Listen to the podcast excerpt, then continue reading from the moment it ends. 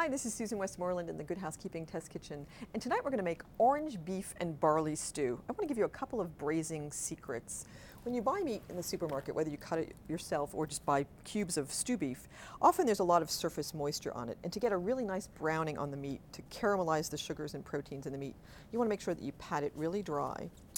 Um, so just you know go over each piece and then you can just lay them down and make sure they're dry on all sides.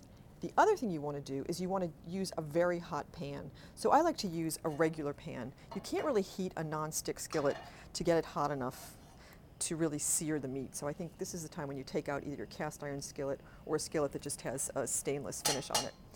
And then when you are browning it, don't crowd the meat or else you'll just steam it. You want to really leave it an inch or two apart so that you really give the room, give the meat room to get browned nicely and on this, once the oil is really hot, the best thing to do for turning is actually to use tongs. Give it a minute. If the oil's nice and hot, your meat will not stick. See how easily that comes up?